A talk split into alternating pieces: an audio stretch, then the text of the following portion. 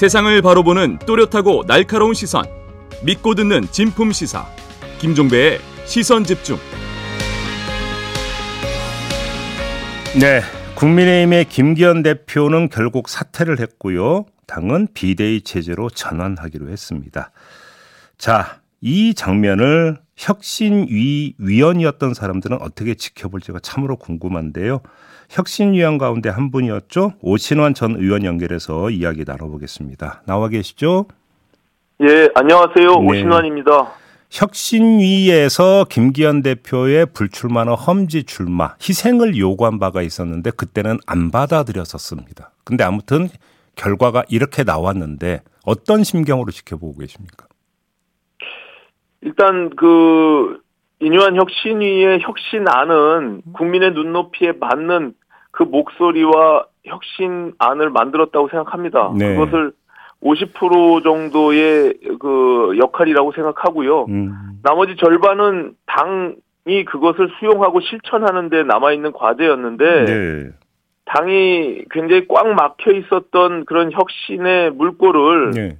저는 장재원 의원께서 어, 불출마 선언과 함께 어, 물꼬를 터줬다고 생각하고요. 네. 또 김기현 대표가 정말 고심 끝에 에, 모든 권한을 내려놓는 그런 어, 결단을 내려줘서 음. 저는 이제 그 장재원, 김기현 두 분의 그 희생이 어 저는 그것으로 멈춰서는 안 된다고 생각하고요. 어. 그것이 이제 거의 어, 우리 앞으로 4개월 뒤에 총선을 가기 위한 그 혁신의 첫 걸음이 되어야 된다 이렇게 생각합니다.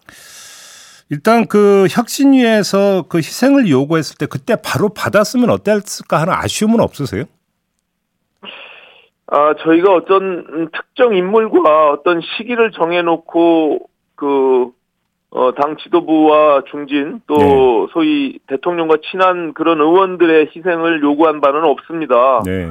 아, 다 시기와 뭐 나름대로의 정치인으로서의 모든 자기의 생명을 내려놓는 그런 어려운 결단이기 때문에 네. 저희로서도 굉장히 곤혹스러운 측면에서 또 음. 충정을 가지고 그 혁신안의 권고안을 만든 것이지. 네. 뭐 이것이 이 모두가 어떻게 보면은 혁신 위에서 저 또한 혁신 활동을 했지만 어, 우리 당의 구성원들 누구라도 혁신의 대상이 될 수 있기 때문에 네. 저는 뭐 굉장히 좀 음, 무거운 마음으로 사실 혁신위의 혁신안을 권고한 것입니다. 예. 근데 이 과정에서 그때 다수의 언론이 어떤 해석을 내린 바가 있었냐면 윤석열 대통령이 김기현 대표의 손을 들어준 것 아니냐 이런 분석을 내놓은 바가 있었는데 결과적으로 듣고 또 그게 아니었던 것 같기도 한데요. 이 점은 어떻게 그 받아들이세요?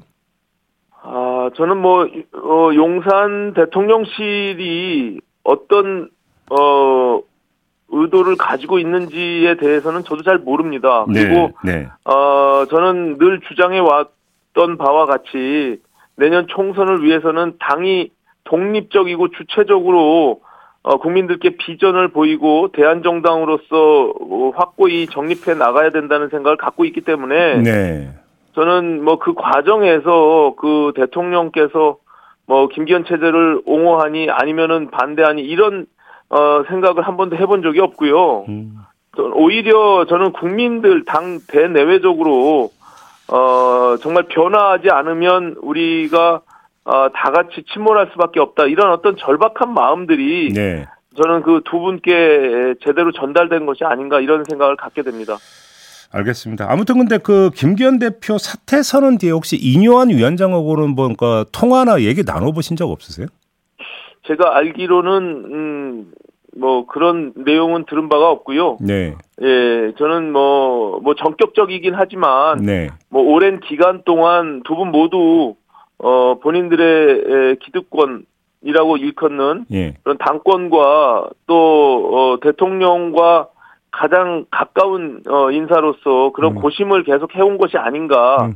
아, 저도 사실은 전격적인 그런 어, 희생에 대해서 사실 조금 놀란 측면이 있습니다. 아, 놀라, 예상을 못했다라는 말씀이십니까? 예, 저도 예상을 하지 못했습니다. 예. 그 8일에 윤석열 대통령이 김기현 대표하고 이뇨한 위원장을 불러서 오찬을 함께 한 적이 있었잖아요. 네네. 혹시 그때 오찬 뒤에 이뇨한 위원장이 혁신 위원들한테 그 자리에서 무슨 이야기가 오갔다 혹시 이런 얘기를 좀 전한 바는 없었습니까? 아, 뭐 그 당시 오찬의 내용들과 관련해서 논의한 바는 없고요. 네네. 예, 그 이후에 통화를 한두 차례 하기는 했는데, 네. 예, 이 당이 그뭐 여전히 내년 총선을 앞두고 변화하고 혁신해야 된다는 그런 과제들과 관련해서 어, 의견을 나눈 바는 있습니다. 예. 과제들과 관련해서 그러면 이뇨한 위원장은 혁신의 활동이 사실상 종료가 됐음에도 불구하고 당의 어떤 진로에 대한 지대한 관심을 계속 표명하고 있다. 이렇게 정리하면 되겠네요. 아, 뭐, 뭐 당연히 에, 그동안 한 6주 동안의 혁신이 과정 속에서 네. 어 내년 총선과 또 윤석열 정부의 성공을 위해서 우리가 해야 될 당의 변화, 혁신 이런 것들에 대해서. 치열하게 고민을 해왔습니다. 이제 그렇기 때문에 네. 그 혁신안이 아 그냥 중도의 모든 것이 무너지지 않도록 음. 어, 당이 제대로 나머지 50%를 감당해 줬으면 좋겠다. 뭐 이런 기본적인 스탠스를 갖고 있는 것입니다. 예. 제가 이 질문을 드린 의도가 하나가 있는데요. 지금 그 비대위 체제로 전환하기로 그 하면서 이뇨한 위원장도 비대위원장 후보로 거론되고 있고 공관 위원장 후보로도 거론되고 있는데 혹시 그 이뇨한 위원장에게 제안이 들어가면 이뇨한 위원장은 바로 받을까요? 어떻게 전망하십니까? 어, 제가 알기로는 네. 이뇨한 위원장은 혁신위 활동을 하면서 네. 본인은 어, 이 혁신위 활동을 종료하고 음. 본업으로 돌아가겠다고 분명히 선언한 바가 있습니다. 네, 네, 네. 예, 뭐 어떤 요구가 당에서 어, 있을지는 제가 모르겠으나 네. 인 위원장께서는 그간 사실 경험해 보지 못한 이 정당 구조 내에서의 치열한 과정들을 경험하셔서 음흠. 아 제가 봐서는 뭐뭐 어떻게 판단하실지는 잘 모르겠습니다. 예. 근데 좀 그 부정적으로 말씀하시는 것 같은데 지금 의원님께서는 맞죠? 뭐 본인은 굉장히 에너지를 6주 동안 쏟아 붓기 때문에 네. 그 이후에 다른 정당에 관여하는 활동들이 과연 어, 가능할까 그, 그 부분까지는 제가 잘 모르겠습니다. 예. 아, 정치 참 힘들다라는 그 비슷한 어떤 취지의 발언을 한 바가 있었죠 이뇨한 위원장이. 네, 네, 그렇습니다. 예. 그러니까 많이 힘들었나 봐요 그 과정에서. 모든 혁신위의 활동들이 네. 어쨌든 당의 지도부 또 기득권을 가지고 있는 분들과 대척점에서 어, 활동을 해야 되다 보니까 그렇죠. 예. 아무래도 심리적인 부담이 있을 음. 수밖에 없습니다. 예. 알겠습니다. 의원님께서 조금 전에 김기현, 장재원 두 분의 결단을 높이 평가를 하면서 어떤 말씀을 덧붙여 주셨냐면 그것으로 멈춰서는 안 된다라는 말씀을 하셨거든요. 그러면 다른 인사들의 불출마나 험지 출마가 계속 이어져야 된다. 이 말씀으로 이해를 하면 되는 거죠. 아, 저는 뭐 어떤 특정 인물들이 또다시 뭐 불출마 선언이나 다른 어떤 험지 출마 이런 것들을 뛰어넘어서 예. 저는 그 두 분의 희생을 토대로 해서 이제 당이 더 변화하고 혁신해야 되는 그런 과정들을 가져가야 됩니다. 그러니까 인적 쇄신의 한 부분들의 상징적인 두 분이 내려놓음으로 인해서 네. 다른 어떤 시너지들이 있을 수는 있겠으나 음흠. 당이 이 일단은 총선 체제와 관련해서 국민들의 눈높이에 맞는 비전들을 제시하고 또 대안으로서의 어떤 신뢰감을 주지 못하면 네. 저는 그 희생이 아무런 의미가 없다 이렇게 생각합니다. 그렇죠. 예. 그래서 또 다른 어떤 불출마에 대한 그런 뭐 도미노 현상도 있을 수 있겠으나 네. 저는 그보다도 그와 더불어서 어 당의 준비된 모습들이 음. 좀 체계적으로 만들어 가야 되지 않을까 이런 이런 생각을 갖습니다. 근데 비대위가 출범을 하게 될 텐데요. 그러면 비대위가 가장 먼저 지금 맞닥뜨려야 되는 숙제가 이른바 쌍특검에 대해서 당이 어떻게 대처할 것인가 바로 이 문제일 것 같은데 어떻게 해야 된다고 생각하십니까? 아 저는 뭐 일단은 굉장히 뭐 어려운 문제입니다. 당으로서는 이 지금 처해져 있는 상황들이 국민들의 눈높이에 맞는 목소리를 받들어야 되는 그런 과정들이 있기 때문에 네네.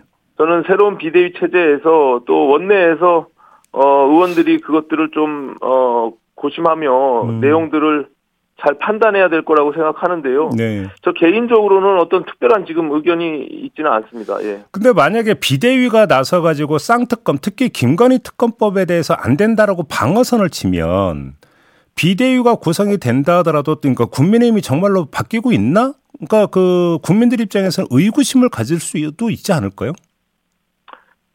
뭐 국민들의 목소리가 네. 지금 뭐 특검에 대한 요구들이 있는 것도 사실이고요. 네. 다만 또 정치적인 쟁점화를 통해서 총선에서 그거를 악용하려고 하는 민주당의 의도도 분명히 있는 것이기 때문에 네. 저는 뭐 양 양면의 그 저 의미가 담겨 있다 이렇게 생각하고요. 네네. 그 과정에서 사실 지금 뭐 어느 시기에 또 어떻게 그 과정들이 만들어질지는 제가 내용을 잘 모르기 때문에. 원내에서 또 비대위 체제가 되면 좀 심도 있게 그 부분에 대해서 고민할 필요는 있다 이렇게 생각합니다. 그래요. 의원님은 지금 내년 총선에서 서울 광진을에 지금 그 도전하실 계획인 거잖아요. 네네. 지금 그 이제 지역 유권자들 좀 만나보실 거 아닙니까? 그렇습니다. 예. 좀 체감하는 민심은 어떻습니까? 일단 민심은 여전히 이제 정치권에 대해서 싸늘한 어, 그런 느낌을 받고요. 네. 왜냐하면 이게 여야가 문제 해결 능력을 갖추지는 못하고 전부 다 지금 어 굉장히 진영의 논리에 갇혀서 여전히 예, 싸움만 하고 있기 때문에 네.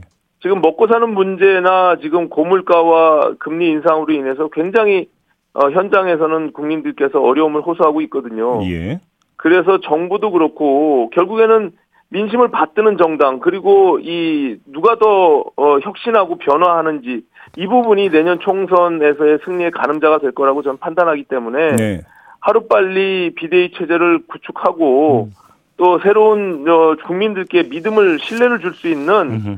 그런 어, 비전과 정책들을 내보여야 된다 저는 이렇게 생각합니다. 마지막으로 이 질문을 좀 드릴게요. 그러니까 그 비대위 체제가 구축되면 또 바로 맞닥뜨려야 되는 그 과제 중에 하나가 이준석 전 대표 12월 27일 탈당을 이미 예고한 상태인데 이렇게 되면은 비대위 출범과 동시에 또 당이 악재 하나를 안게 되는 거 아닙니까? 이 점은 어떻게 보세요?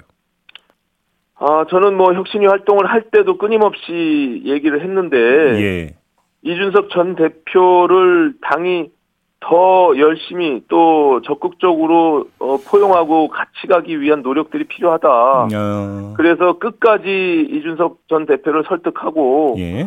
그리고 이 당 안에서 어, 이준석 전 대표가 할 수 있는 역할이 분명히 있다고 생각합니다. 네. 그리고 분명히 본인이 갖고 있는 상징적 의미가 있기 때문에 저는 내년 총선을 위해서라도 승리하기 위해서 우리가 어, 외부에 있는 다양한 세력들을 포용하고 함께 간다고 하면서 네. 이준석 전 대표와 함께하지 못할 이유는 없다. 저는 이렇게 음. 생각합니다. 여지가 있다고 보세요? 아, 그 부분까지는 제가 뭐 어떻게 장담할 수는 없지만 네. 저는 끝까지 그 음. 부분을 놓지 않고 네네. 노력해야 되는 그 과정이 아닌가 이렇게 생각합니다. 알겠습니다. 자, 오늘 말씀 여기까지 드려야 될 것 같네요. 고맙습니다, 위원님. 네, 고맙습니다. 네, 지금까지 오신환 전 국민의힘 혁신위원이었습니다.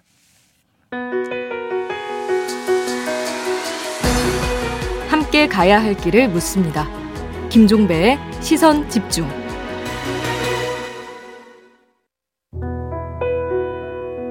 (12구) 참사 기억과 기록 네 오늘 만나볼 분은 희생자 홍희성 씨의 아버님 홍두표 씨입니다 아버님 나와 계시죠? 예, 안녕하십니까. 네.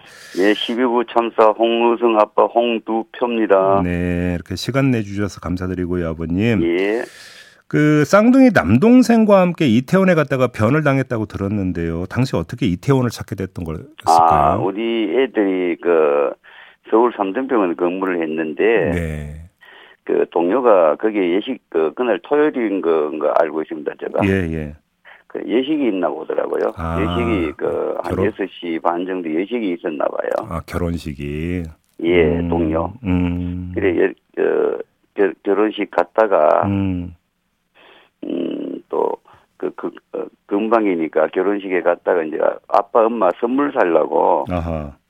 그쪽 입구까지 들어갔나 보더라고요. 어, 아 그러면 그 쌍둥이 형제가 같은 병원에 같은 직장 다녔던 거예요? 예, 하나는 그 삼성병원 다니고 네. 하나는 그 딴 병원에 다녔더라고요. 아, 딴 병원에. 음. 예. 그러니까 그, 그, 그 분야가 틀리니까. 그래요. 근데 아무튼 그 형제가 군대도 동반 입대할 정도로 아주 각별했었다면서요. 예, 군에서도 군에서가 아니고 어, 유치원부터 직장 다닐 때까지 계속 같이 있었죠. 어허. 많이 싸웠을 것도 같은데 그렇게 사이가 좋았어요? 아우 싸운 거는 거의 없습니다. 싸운 어이구. 거는 얘, 얘네들 얘 얘들이 예. 싸움 거의 없고 서로 챙겨주고 있잖아요. 어허. 서로 뭐 챙겨주고 이 초코파이 한 개라도 같이 갈라물 정도로 네. 초코파이 한 개도 같이 갈라물 정도로 우애가 좋았습니다. 아 그렇군요. 그러면 지금 동생분은 지금 어떻게 지내고 있어요? 동생은 같이 갔는데 예. 이 그날 입구에 들어가다가 한 10분 정도 있다가 이 얘네들이 떨어졌나 봐요. 아. 예, 밀리면서 떨어져 갖고 예. 동생은 예. 거기에서 이 한 10, 한 10분, 한 20분 정도 기절했나 보더라고. 아, 예. 그래서 왜 누가 손을 잡고 당겨줬대요. 어허. 그래서 뭐 살았는데 트라우마가 엄청 심하죠. 여 와갖고 한 6개월 정도는 한 6개월, 5개월, 6개월 정도는 거의 일상생활을 못 했습니다. 아 그럼 직장도 그만뒀고? 예, 그래 아. 제가 서울 직장을 안동으로 직장 직장을 그만두고 안동으로 불러내 그 본가로 불러내라 하거든요. 예. 걱정이 돼갖고. 예 예.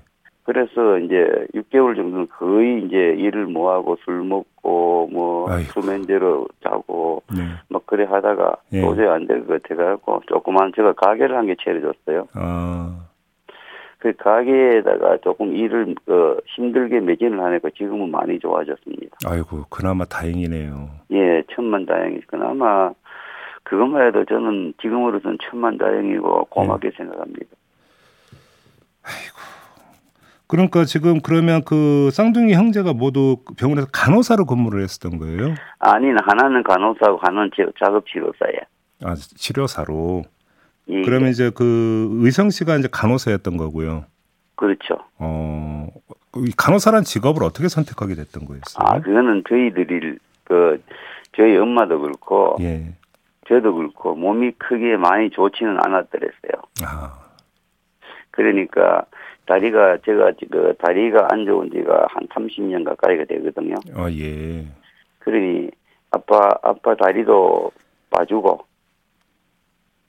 아빠 음, 다리도 봐주고 음. 자기 적성도 맞고 한다면서 간호사로 가갖고 네. 그것도 서울 삼성병원 간호사 들어가면서 관절 그 정형외과 있잖아요. 네, 네. 그것도 정형외과 관절 수술실에 들어갔는 거예요. 아, 그러니까 자원에서 예, 음. 앞바다리 수술 뭐 할 수 있는 예. 그런 정도로 효심이 지급해옵니다. 야, 그래서 간호사를 지원을 했던 거군요. 예, 예. 아무튼 아드님 보고 싶을 때 어떻게 하세요?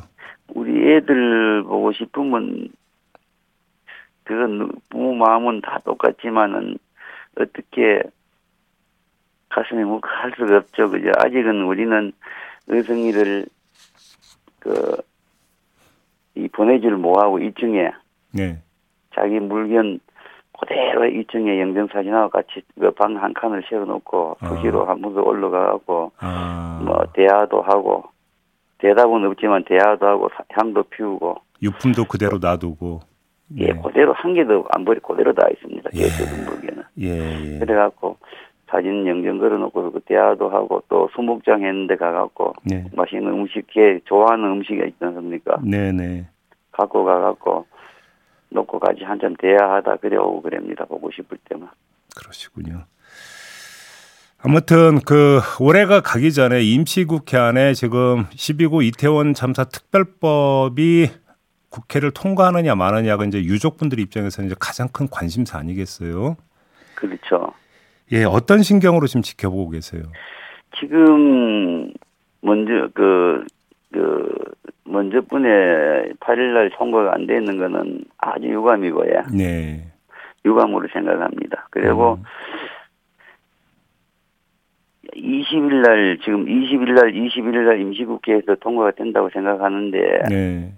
우리 유가족들은 그때 최단 희망을 걸고 있습니다. 음. 어떤 여당, 야당 같이 음. 합심해 갖고 이, 이, 법을 통과해 주면 우리가 더 이상 바랄 건 없겠죠. 네. 물론 여야가 합의로 통과시켜주면 뭐 더 이상 뭐 바랄 게 없죠. 금상첨화인데. 예, 최고죠. 그게 그럼요. 우리가 바라는 건 그건데. 근데 만약에 여당이 동의를 안 해야면은 설령 국회를 통과하더라도 윤석열 대통령이 또 거부권을 행사할 가능성도 배제할 수는 없는 거잖아요. 그렇죠. 그게 이제 여당이 참여 안 하면은 이 대통령께서 거부권 행사할 수는 별미가 잡혀 있지 않습니까? 그러니까요.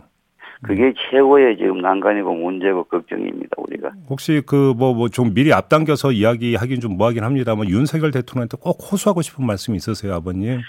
예 한마디 제가 딴 거 없습니다. 음. 예 여기 그 12구 참사 일어나고 30일 날 그 대통령께서 이 그거 했지 않습니까? 국무회의 못안놓고 그때 뭐 그 야단도 치고 법대로 그 모든 네. 그 법치 조치하라고 했지, 했지 않습니까? 예 예. 그때 조심으로 돌아와 갖고 우리를 좀 네. 도와주면 고맙겠습니다. 알겠습니다. 요거 하나 좀 더 여쭤볼게요. 그러니까 그 예. 참사 때 안전관리 대책을 제대로 수립하지 않은 혐의로 기소된 유승재 전 용산구 부구청장 예, 예. 이 사람이 신이 아닌 이상 예상할 수 있는 일이 아니었다 이런 말을 했다고 하는데요. 어, 이말 듣고 어떤 생각 드셨어요? 그거는 말이 아니죠. 네. 용산구청장님이나 부구청장이나 하시는 말씀은 저는 이해가 안 되는 게 네. 10만 이상 인파가 모인다 가는데 대책이 안 됐다 가는 거는 매뉴얼이 없다 소리 아닙니까? 네, 그렇죠. 네. 그리고 10만 이상이 모이는데 경찰 50명 가고 통제가 되겠습니까? 음. 그 말도 안 되는 소리를 생각하고 그두 분 말씀하시는 거는 아예 말이 안 아니라고 생각하는 거는 말도 안 되는 소리고 또 예를 들어가 저는 전문가는 아닌데 있지 않습니까? 네. 만약에 그날 어, 이태원 지하철역을 무사 통과시키게나 앞 도로 도로 있지 않습니까? 내가 가면 도로가 그, 그 6차선 도로더라고요. 네. 도로를 2차선만 통, 그, 네. 통제하고 음. 애들을 도로 밑으로 내놨으면 그런 일은 안 생기실 거라고 봅니다. 제 생각인데. 그러니까요. 예. 그게 지금 최고 아쉽습니다. 그분 말씀하시는 게 음. 신이 그래서 신이 나올 문제는 아니죠. 신이 아니라도 내가 생각해도 가능한데 신이 그 왜 나옵니까? 알겠습니다. 시간이 다 됐는데 아버님 짧게 혹시 그 못다 하신 말씀 있으면 좀 해주세요. 예, 는 짧게 이렇게 그 인터뷰 해준 그 방송국도 고맙고요. 예. 시청자께 할 말씀 있다만 딴 것도 없고 예. 제2의 제 첫째도 둘째도 제2의 이태원 사건의 사건이 안 일어나길 바라는 마음입니다. 알겠습니다. 네. 다시는 이런 사건이 안 일어나야 그래, 되니까 그럼요, 그럼요. 우리 우리 국민들이나 음. 아니면 제 그 국회에 계시는 분들이 꼭 요번 그 특별로 통과해 갖고 음. 진상 규명되는 걸 바라는 마음입니다. 알겠습니다. 아버님 말씀 네. 잘 들었습니다. 건강하시고요. 오늘 말씀 예, 예. 이렇게 마무리해야 될 것 같네요. 고맙습니다. 예, 고맙습니다. 네, 희생자 홍희성 씨 아버님 홍두표 씨와 함께했습니다. 네, 2부 마무리하고 8시 3부로 이어갑니다. 잠시만요.